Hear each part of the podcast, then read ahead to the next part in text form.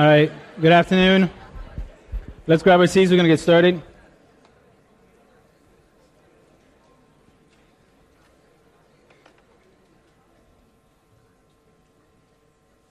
So, my, my name is Michael Snosek. I'm one of the instructors in the anatomy department for those of you that uh, haven't met me in lab. Um, so, I'll be doing the next uh, two lectures with you guys. So, we're going to um, do bone one and bone two a lot of similarities, as you see, between uh, cartilage and bone. So a lot of the same um, uh, components will kind of come up. So you see the similarities between the two tissues. Remember that both uh, bone and cartilage are uh, types of uh, connective tissues. So there's definitely some similarities in the underlying um, organization. Okay. If you have your clickers with you, just get your clickers uh, ready for those of you that you know do have them and they actually work properly for once. Um, but we're going to have a couple clicker questions. So at the beginning of your lectures, you should see uh, your objectives. So when you're studying or reviewing this lecture later on, try to go through all the objectives make sure that um, you're able to answer uh, all the questions there and able to familiarize, familiarize yourself with, with all the concepts. Okay? So, like I said, we have a specialized connective tissue, and like uh, other connective tissues that you guys looked at before, we're going to have a cellular component and we're going to have uh, an extracellular matrix. Okay? What's going to make bone, uh, you know, special in this case, as opposed to just regular connective tissues, of course, going to be the uh, the matrix is going to be calcified.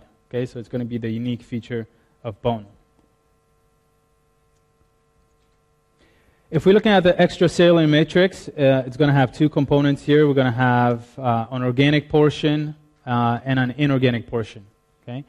The organic portion is going to be uh, predominantly um, collagenous protein. So, you know, 90% it says here of the total weight is going to be collagenous proteins. Of that, it's going to be predominantly type 1 collagen. Okay? We're also going to have the different types of collagen, like type 5, type 3, uh, 11, and 13, and a few other ones. What is happening?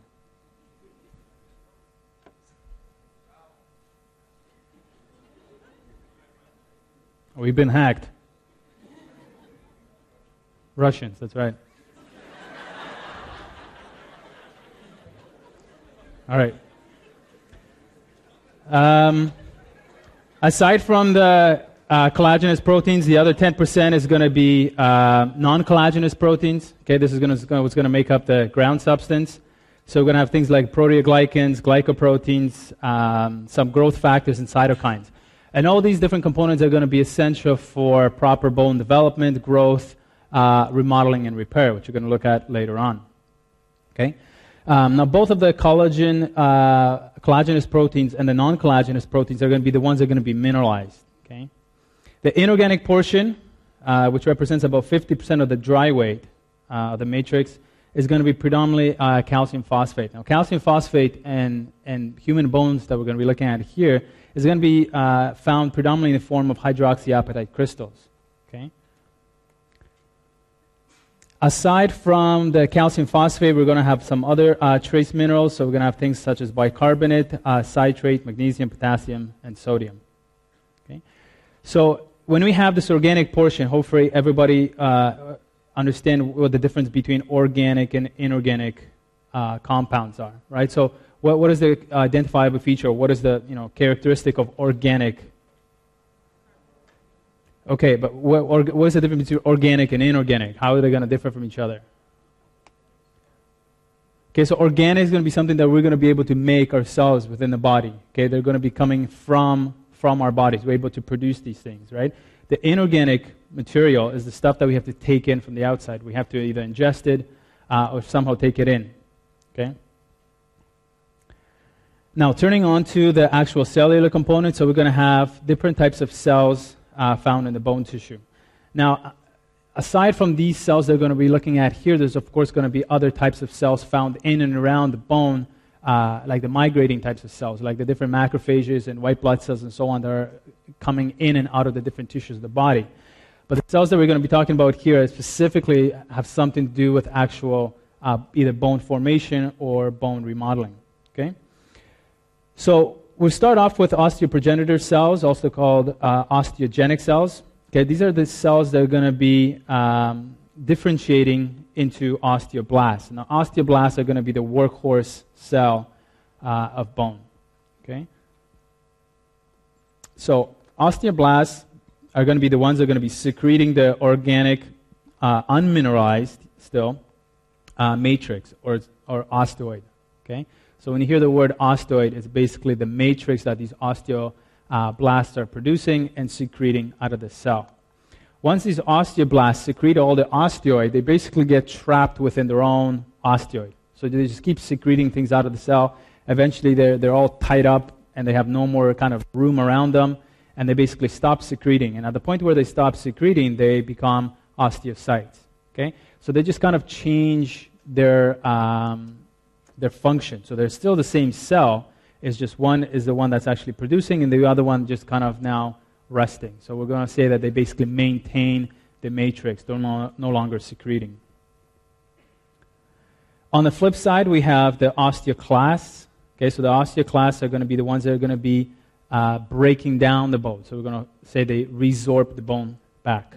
Okay, now these are going to have a completely different uh, lineage. So they're not going to be derived from these osteogenic cells. They're actually going to be derived from uh, the fusion of monoblasts. So they're going to be a multinucleated giant cells. Though we'll look at um, in a little bit more detail in a bit. But we can already see that has multiple nuclei here. They're much much larger uh, than an osteoblast, and it's usually fairly easy to pick them out in a histological section. So uh, that shouldn't be too hard. And finally, we're going to have bone lining cells. Um, they're uh, mentioned in your book as a separate section. Um, they're not truly different types of cells. They're just kind of cells. Um, the osteoblasts are kind of differentiated a little bit and serve a little bit different function. But as the name implies, they're going to be the cells that are going to be lining the outside and the inside uh, of the bone. Okay, so if you look at the osteogenic cells, so these are the cells that are derived even further back if we look at from the mesenchymal stem cells. Now, mesenchymal uh, tissue or mesenchymal cells are basically the kind of the primordial kind of building blocks of, of all our tissues in the body. So these types of cells are able to differentiate and become you know, different, different types of uh, cells and tissues uh, in our bodies. And one of the lineages that they can become is these osteoprogenitor cells. So once they differentiate into these osteoprogenitor cells, they're basically destined to become bone forming cells. Okay? And then from there, they're going to then differentiate and become osteoblasts and then start producing uh, the osteoid. Okay? These osteoblasts, as the image here kind of shows, eventually can also differentiate kind of and become bone lining cells. So bone lining cells are essentially osteoblasts that are kind of differentiated even further. Okay, so osteoblasts, uh, morphologically, the osteoblasts uh, can appear either cuboidal or flattened. And again, this has to do with uh, the function that they're, they're, they're serving or what they're doing at the moment. So they're going to become a, uh, or uh, appear more cuboidal uh, when they're in their high secreting kind of stage. Okay, so when they're producing the osteoid material, they're going to have this large cytoplasm. They're going to have a lot of organelles, as we'll see. so they're going to have this cuboidal appearance. Once they kind of done their secreting uh, function and they become osteocytes or on their way to become osteocytes, they can appear more flattened so that they essentially will look like osteocytes. The reason for that is they basically get rid of all or most of their organelles because they're no longer secreting the osteoid. They don't really need them anymore, so they're going to uh, get rid of them. You use it or you lose it, right? Now, from these osteoblasts, we, we notice that the cell has these kind of processes that are extending out from it. And, and definitely, once you get into the osteocyte, you see how extensive uh, these extensions are. So, these osteoblasts send out these, these cytoplasmic processes out to basically make contact with uh, their neighboring cells. And they're going to use these cytoplasmic processes to basically communicate with their neighbors. And this is going to become very important later on for the survival of this cell because if you think about the different uh, tissues in the body that, that we have in other regions, uh, a lot of cells rely on diffusion to get their nutrients in and waste material out. Of course, that's not going to be uh, practical in bone because we're going to mineralize the matrix. So once we're going to mineralize the matrix, we're no longer able to rely on diffusion to get things in and out of the cell. So these cytoplasmic processes are going to be basically the, the, you know, the life-supporting extensions of the cell in order to get nutrients from their neighbors and pass them on to the next guy. So it's going to be like a chain, chain link uh, between these cells. Okay, so we kind of mentioned this already. So osteoblasts have well-developed uh, rough endoplasmic reticulum and Golgi apparatus because they are producing this osteoid. They're producing a lot of protein um, structures. Uh, they're going to have uh, PAS positive granules in the cytoplasm. You know, in your textbook it says most likely due to the um, precursors of the gly- uh, glycoaminoglycans that they're uh, producing for the osteoid material. So they'll stain positive for that. We mentioned this before. Eventually, they're going to get entrapped uh, within the osteoid they produce. And that little space within the osteoid that the cell occupies itself, the little pocket where it sits, is going to be called the lacuna. Okay? And from this lacuna, we're going to have, again, these cytoplasmic processes that are going to extend out to the neighboring cells. And that little channel or canal through that osteoid material that this process extends through is going to be called a canaliculi or canaliculus for singular. Okay? So you see that word again, uh, you know that's where the cytoplasmic processes are going to be extending through. Once this osteoblast ceases its secretory function, it will change morphology, become more flat-like, and resemble more of a uh, osteocyte, which will eventually uh, become. So osteocytes, obviously derived from osteoblasts, housed in their own lacuna, maintain communication um, with other cells through the canaliculi, and through these cytoplasmic processes, they're able to again exchange nutrients, metabolites, and there's a ju- uh, gap junction between the two, two cells where this occurs. It's going to have a reduced amount of RER, like we said, uh, and Golgi apparatus, and it's going to have a condensed nuclear chromatin. Okay? So if we look at in this uh, electro uh, the oste- comparison between osteoblasts and osteocytes, let's look at the osteocyte first. So um, here is a typical osteocyte. Now, this uh, line here basically outlines the, the extent of the cell. Okay, a lot of people make the mistake on exams. You know, if they ask you what this is, what would this be here? Why am I looking at my pointer? All right, one second.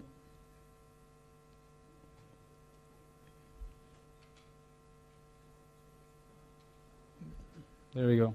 Now I can't see my pointer. I'll have to look there. Okay, so you see the outline here. So what would this be here?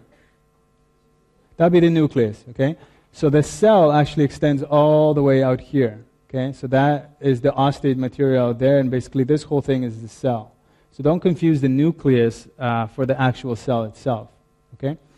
The reason we know that is because we have uh, the canaliculus here, Okay? So if we have the canaliculus here, that's the little chain on the osteoid material that the cytoplasmic process is going to extend out through. So if we know that there's a cytoplasmic process that's in, the, in this canaliculus, then we know that must be continuous with the cell. So this whole thing here has to be cytoplasm of the cell as well. So this big round thing here is just the nucleus, right? And then we have the condensed chromatin that we see here. And that pocket or the space that's occupied by this um, cell, that's going to be the lacuna. Okay? And as we can see on this, on this first image here, there's literally no space or virtually no space between uh, the cell and uh, the, the uh, overlying or the, the bone around it. Okay, so basically, this cell is now completely entrapped because there's no more space for it to expand or, or release any more osteoid material. Okay, so this, this osteocyte would now be in a resting phase, just kind of maintaining the cytoplasm. Okay? In contrast, if you look at the osteoblast in this image here, okay, again we have the nucleus here, we have the nucleolus. Okay? Uh, look at the uh, extent of the organelle. So we have a much larger Golgi apparatus and RER compared to here. Okay, so this cell must be secreting, producing something, so its organelles are more pronounced. And there's also a, a space, or there's still um, empty kind of pocket between the edge of the cell and the osteoid material. So this is where the newly produced osteoid material would be released into. Okay, so the lacuna is not completely filled yet, so that osteoblast is still able to produce and release the material. Okay. There's a, and also another type of cell, or more, more so a function of the osteocyte that's described in your, in your textbook. And there's a lot of research going on in this um, area right now. But the, what they've actually found is that the osteocyte is not this kind of lazy, you know, just um, resting cell that they kind of previously thought of. It seems to actually has uh, some function in resorption of bone. Okay, so um, they s- speculate that uh, osteoclast is still going to form the kind of the predominant kind of worker in breaking down the bone and releasing those minerals back into our bloodstream when we need uh, calcium or phosphate, for example, in our blood. But if you, if you think about the number of osteocytes that we have in comparison to the number of osteoclasts that we have, we have a lot more um, kind of redundant capacity um, of breaking down bone if we utilize the osteocytes. So what they speculate is that the osteocytes are actually able to break down the, the osteoid material within their immediate surroundings, if, if need be. Okay? So for the most part, they're just sitting there, kind of just resting, not doing much, maintaining the uh, extracellular matrix. But if we do need to release calcium back into the blood, they can break down that osteoid material just immediately around them, reabsorb the material, and release it back into the bloodstream. Now, it's not much. Let's say it's just a tiny little spicula of, of osteoid material, almost insignificant. But now, if you multiply that by the millions and millions of osteocytes that we have, all of a sudden we have a great capacity to release a lot of minerals back into our blood uh, if we need it. So um, that's one of the functions that, that these osteocytes are able to do. They can almost differentiate back into these resorptive osteocytes. Yes? No, the oste- once the osteocyte, um, once it kind of produces the osteoid material and gets trapped in the osteoid material and the osteoid material gets mineralized, it, it doesn't really go back into osteoblast because it has no reason to because there's no, nowhere for it to expand or grow into. So it's kind of a terminal uh, differentiation. Okay, we have another um, kind of section here through bone. So uh, what we start seeing here, and we're going to talk about it uh, in uh, future slides, is that bone usually is going to have this lamellar uh, kind of arrangement. Okay, so uh, you might not be able to appreciate it on, on the screen here, but there should be these kind of uh, layers, like a layered appearance to these lamellae. Okay, so there's kind of like stacks of just this osteoid material, and it's kind of concentric, so it's almost like rings of a tree. And in between these rings, you're going to have these uh, osteocytes in these lacuna. And from these lacuna, we see these, these kind of dark lines. Those are the canaliculi that are extending out to basically communicate with the next cell. And that cell will have its own caniculi extending and so on. So basically, there is a, a communication network that all these uh, osteocytes are able to uh, exchange materials and, and uh, nutrients and waste and so on back and forth between each other. So we talked about the osteoclasts. So these are the uh, multinucleated giant cells. They can have up to 50 nuclei, so they can be huge. Um, so on the histological section, sh- sometimes you'll be able to see this big giant blob uh, kind of sitting in and around the, the other cells. So this would be a, a, a, bone spicule, and you know somewhere on the surface of this bone spicule you might see this big giant cell. So this is basically an osteoclast that's just kind of latched on to this piece of bone and is in the process of remodeling this bone. Okay, so it's basically starting to kind of munch up this uh, piece of bone, and it's going to kind of work its way that way. So we mentioned this before. They're derived from a fusion of uh, monoblasts. And that little space where that cell occupies, or um, sometimes on the, on the images you see this kind of faint line, which is kind of that interchange between the osteoclast and the actual bone spicule, uh, that will uh, delimit the, the, the Howship's lacuna. Okay, so the Howship's lacuna is basically a depression in the bone, the kind of the hole that that cell has already dug up, uh, and where that osteoclast is going to sit in. Okay, so that would be the Howship's lacuna.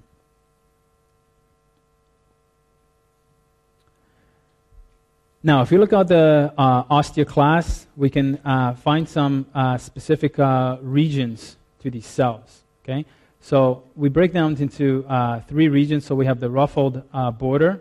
So this is going to be that part of the cell where we have these finger-like projections extending from the cell. So these are going to be evaginations of the cytoplasm of the cell that's going to extend towards the, the bone matrix, so the surface of, of the bone. Okay? Now, why would we have these finger-like projections, do you think? Increased surface area, exactly. Okay? Anywhere in the body, you're going to see this kind of, you know, um, finger-like projections anywhere, GI tract. Uh, uh, it's usually to increase surface area, right? So instead of just having a flat interchange between the bone and the cell, and you only have this much of uh, surface area to work with, you greatly increase the amount of um, cell bone contact by having these evaginations. Okay, so you can break down much more bone much more quicker. Okay. So this is going to be the ruffled border. The second one is going to be the clear zone. So the clear zone is uh, out here on the periphery of the of the cell. Now you have to imagine that this cell is you know in 3D space, right? So it's this this round cell. So this uh, clear zone is going to be basically a ring going right around uh, the periphery of the cell. And it's, it's basically uh, like a fence around the construction zone. Okay, so if we, if we think of this region here like the construction zone, this is where the, you know, the, the building or the breaking down of stuff's going to be happening, a lot of machinery, a lot of stuff going on. You want to kind of contain all that work to this region. So you're going to kind of border off this, this area. Okay? So this clear region, what we really have there is we have these microfilaments that are going to be basically anchoring down the cell to the underlying bone matrix. Okay? So they're going to basically kind of clamp down onto the cell. And whatever's going on in this region here, now when we're going to be breaking down the bone, as we'll see, it's going to be a highly acidic environment, a lot of enzymes, a lot of proteases, and so on uh, being released into this area to try to break down this bone we want to contain it. We don't want any of those enzyme, enzymes to get out and you know, break down uh, bone in, in, the wrong region. So this is going to contain all this uh, activity just to um, the ruffled border region. And finally, we have the uh, basal region. So the basal region is just going to be basically the, the rest of the cell where we're going to have all the organelles, the nucleus, um, and where we're going to have a storage for any of the uh, uh, material that we're going to reuptake from the cell. So during bone resorption, what happens? So we have these uh, lysosomal enzymes. So here's the lysosome. So we have a lot of different products stored inside it. So we're going to have all these lysosomal enzymes. Um, they're going to be coming from the Golgi complex. Um, and different hydrogen ions are going to be released into that confined space between uh, the cell and the bone matrix. Okay? So this we have here the uh, hydrogen ions being released and all the different um, enzymes. And that's going to start uh, break down um, the matrix. Okay, so we're going to create a, a, acidic environment. So when you release hydrogen ions, it's um, increases the, the pH, and you get an acidic environment. So when you get an acidic environment, it creates the optimal conditions for all these um, uh, enzymes to, to start breaking down uh, the calcium phosphate. Once we start breaking down the calcium phosphate so that we demineralize the bone, we're essentially left with a decalcified bone matrix. Okay? And a decalcified bone matrix is essentially going to be a whole bunch of different proteins, collagen, and so on. So then we're going to release different types of uh, proteolytic enzymes and collagenous enzymes to start breaking down that organic uh, material. All this material is then going to get uh, taken up by the cell, okay? And these vacuoles, and different products are going to get recycled. Whatever we can reuse, we'll reuse, and whatever the cell cannot use is just going to pass all that material off. Okay? And then our bodies will deal with it however they need to, whether, they, again, it can be recycled and reused somewhere else, or we're going to excrete it. Okay? And finally, we have the uh, bone lining cells. Like I said, they're not truly a different types of cells. They're just a different um, a function of the osteoblasts, osteoblasts really. Um, but that's where they're going to be derived from.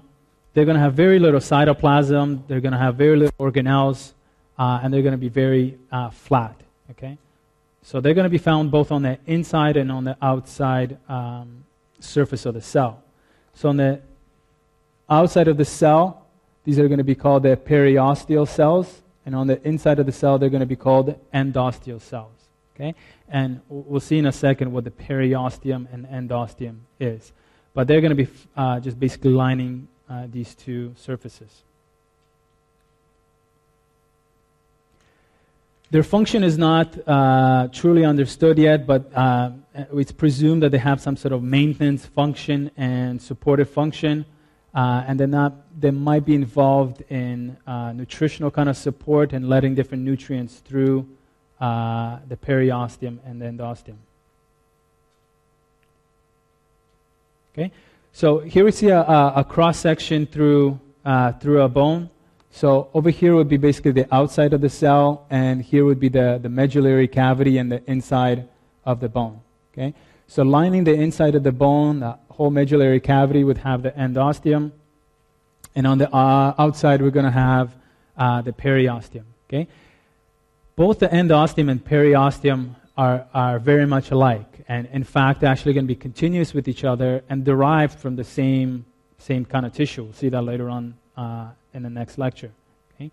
But it's a non calcified uh, connective tissue layer um, that covers all the different surfaces of the bone with the exception of articular surfaces. And what we're going to have at the articular surfaces? Hyaline cartilage. Okay, so we're going to have hyaline cartilage. So, I, uh, with exception of uh, those articular surfaces where we have hyaline cartilage, all the rest of bone is going to have uh, periosteum and an endosteum.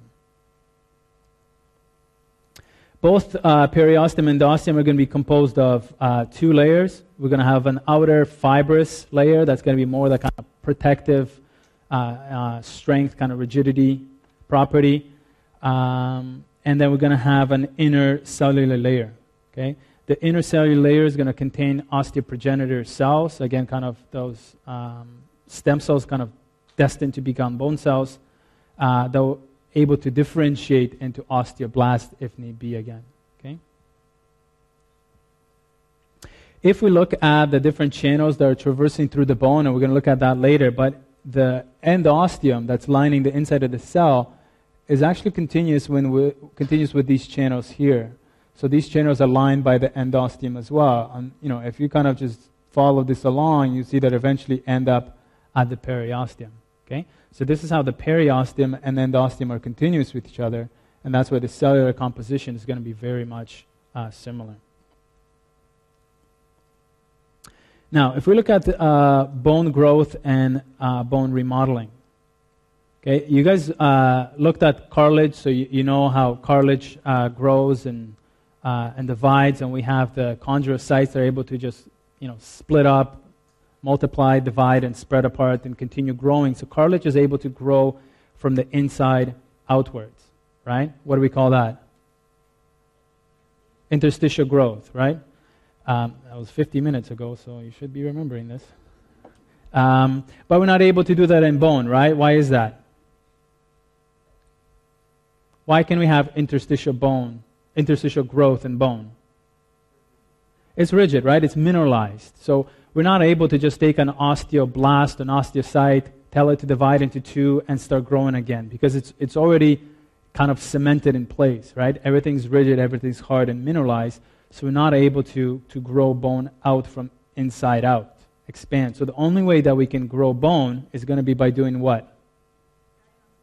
Adding on top of it, right? You can basically just add more bone on top and then take it away somewhere else, right? So we can just keep piling bone on and break it down somewhere else and try to remodel it that way.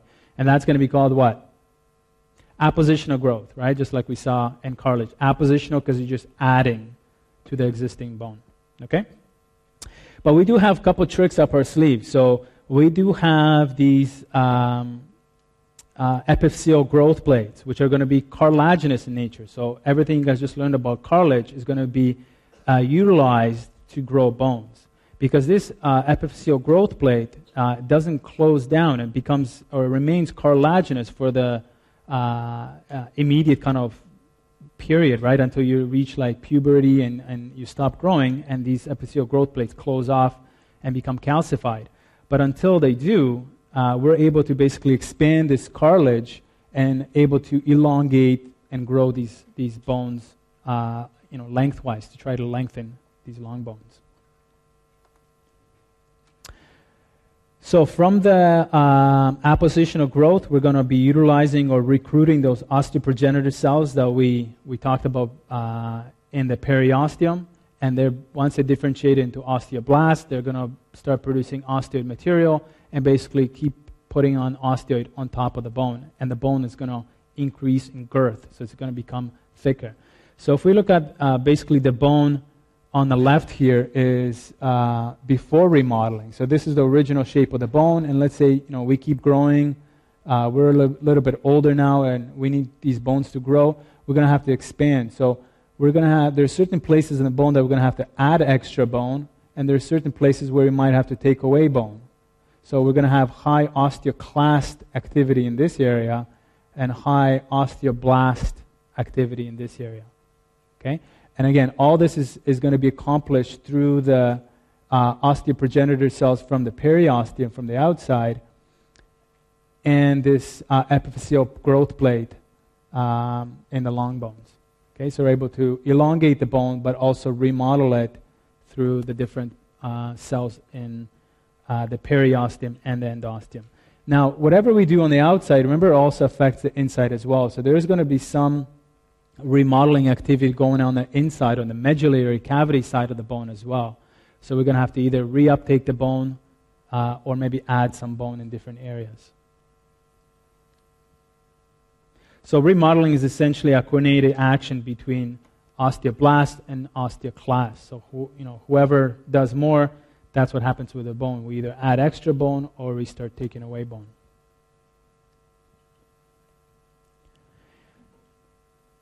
Now, regardless of uh, what the process is or, or, how we grow this bone, we, we classify uh, the bone that's produced. So we have two types of uh, bone um, that we can, we can produce. We can have immature bone and we can have mature bone. Okay? As the name implies, immature bone is obviously going to be the one that's laid down first. Um, it's also called primary bone or woven bone. Um, and this is the kind of the quickest bone that we can produce. It's, you know, it's cheap, it's easy. We can, we can produce it very quickly when needed. Uh, but it, it's not very specialized. It's not um, the kind of the ultimate bone that we want if we want great strength and rigidity. So some of the features of immature bone, it's going to be low mineral content, uh, but highly cellular.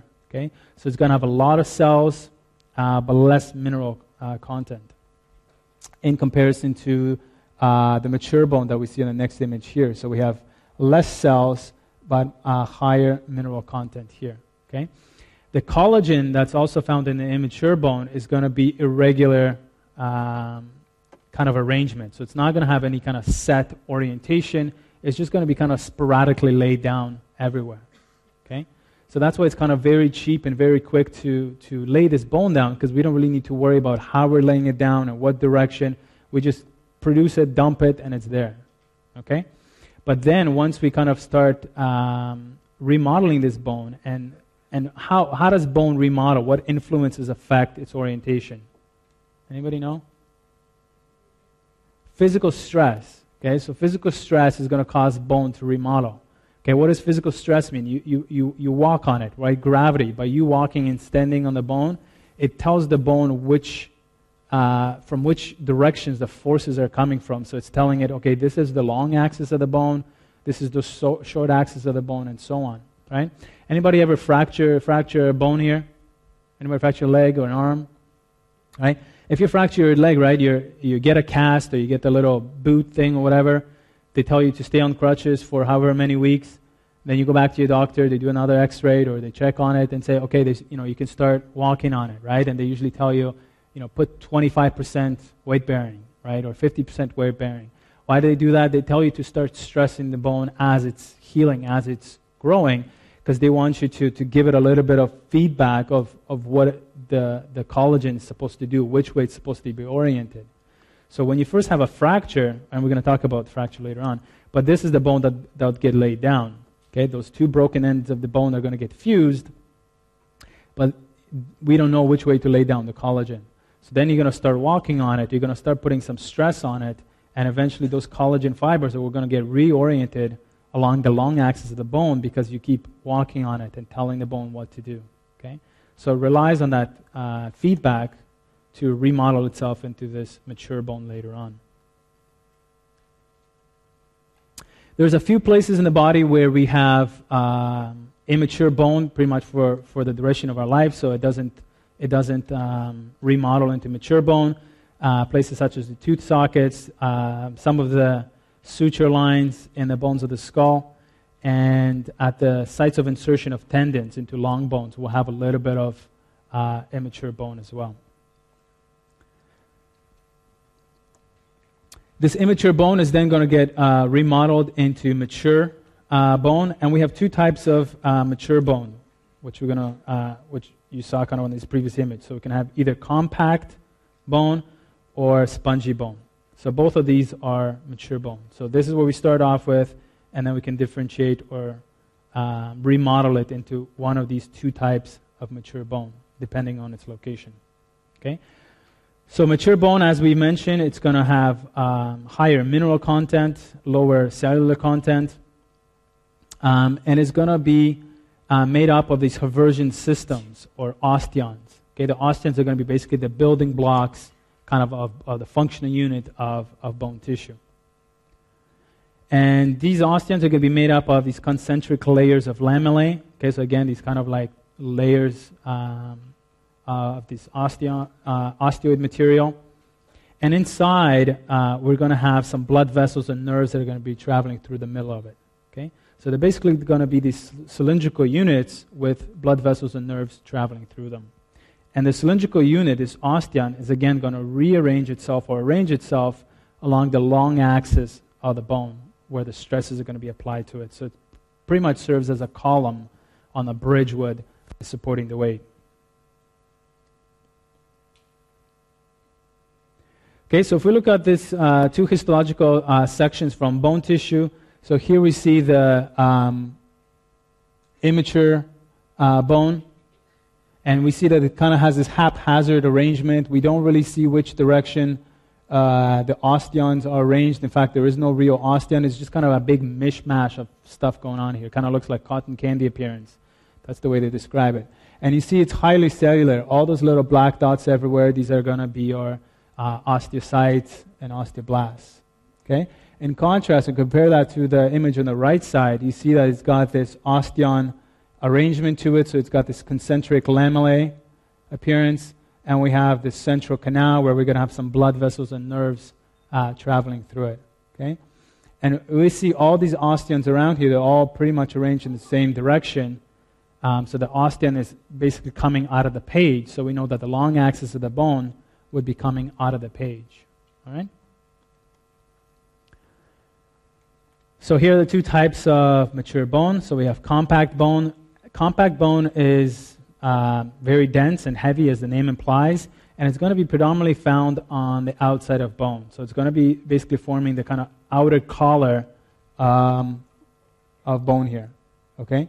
So this outer collar here, this would be all uh, compact bone.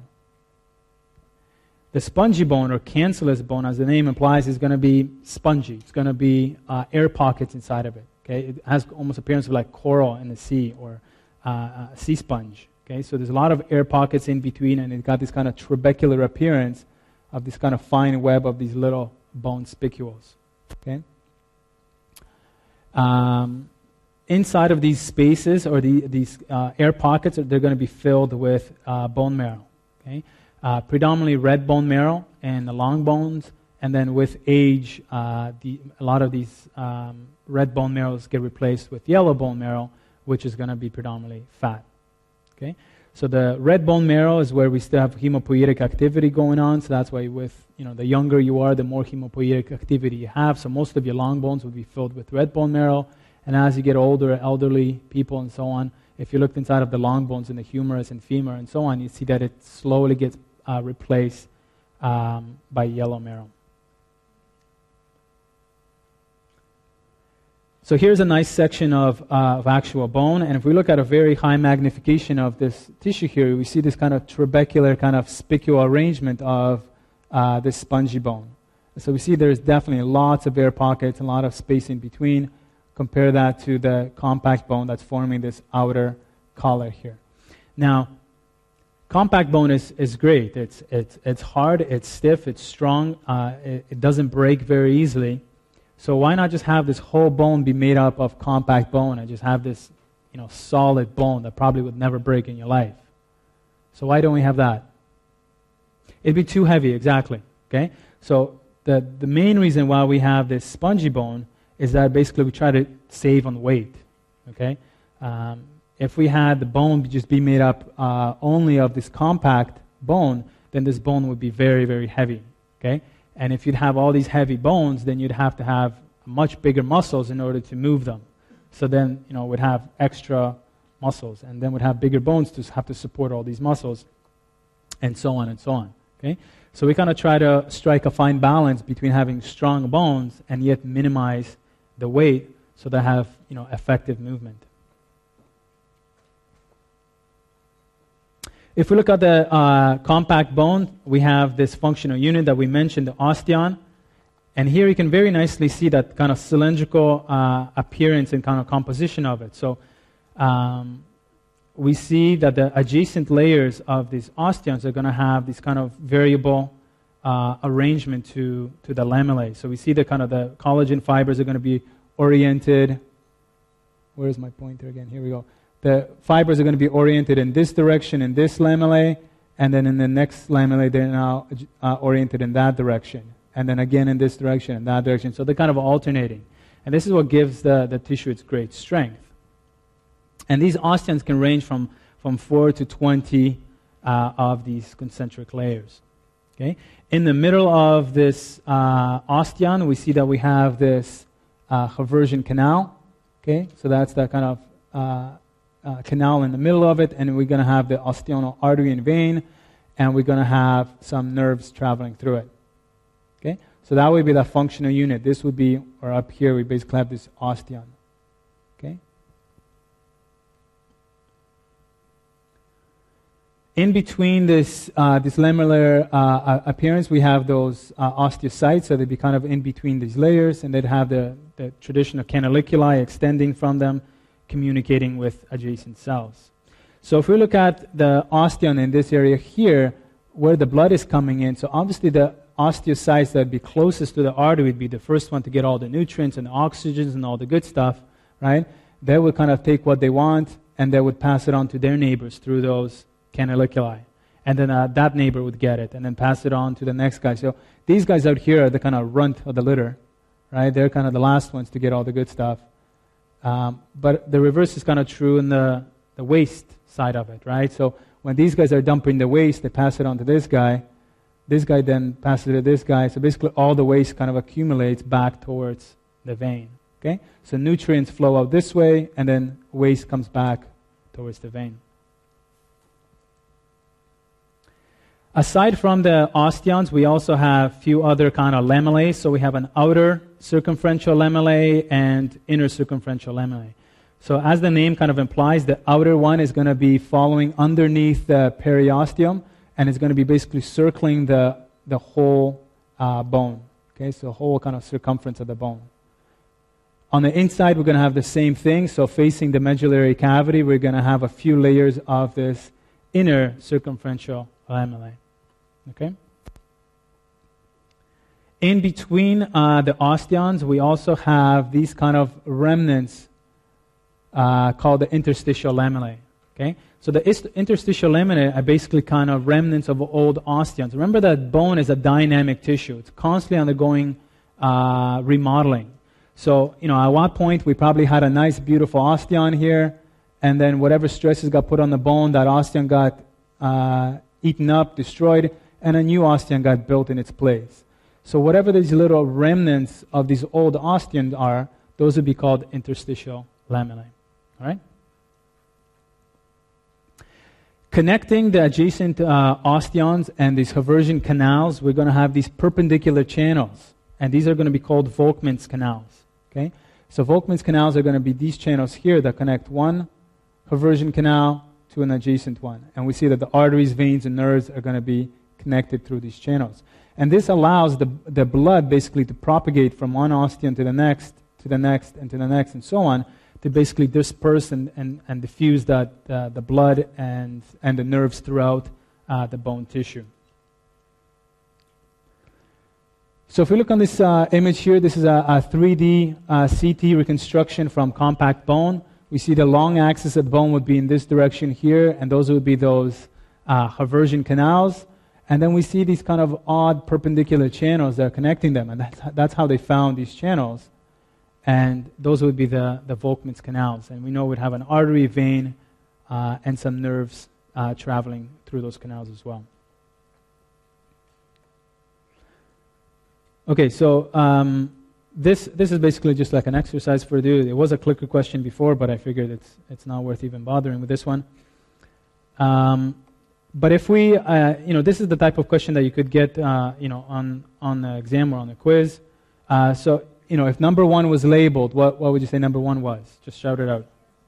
This would be an osteon. Very good. Okay, number two, Haversian canal, right? It's definitely pointing to, a, you know, that middle section of the osteon. Number three, okay, Volkmann's canal, very good. Okay, so if this is uh, an osteon here, right, and this is the Haversian canal, then we see in this page it's a, it's a perpendicular channel to an uh, Haversian canal, so it must be uh, Volkmann's canal. Okay, number four.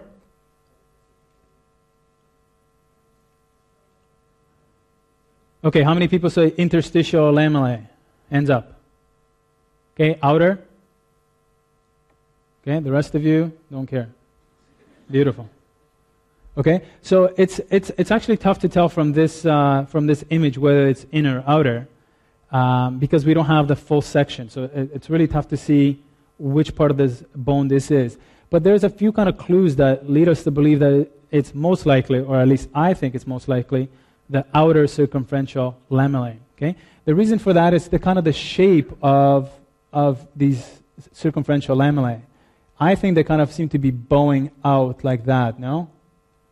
Okay, so if they're bowing out like this, that means this would be the outer surface, right? Because if this was inner, they should be bowing out inwards. It should be con, uh, convex on this, on this side. But they seem to be con, sorry, the other way. They should be concave, but they seem to be convex. Okay?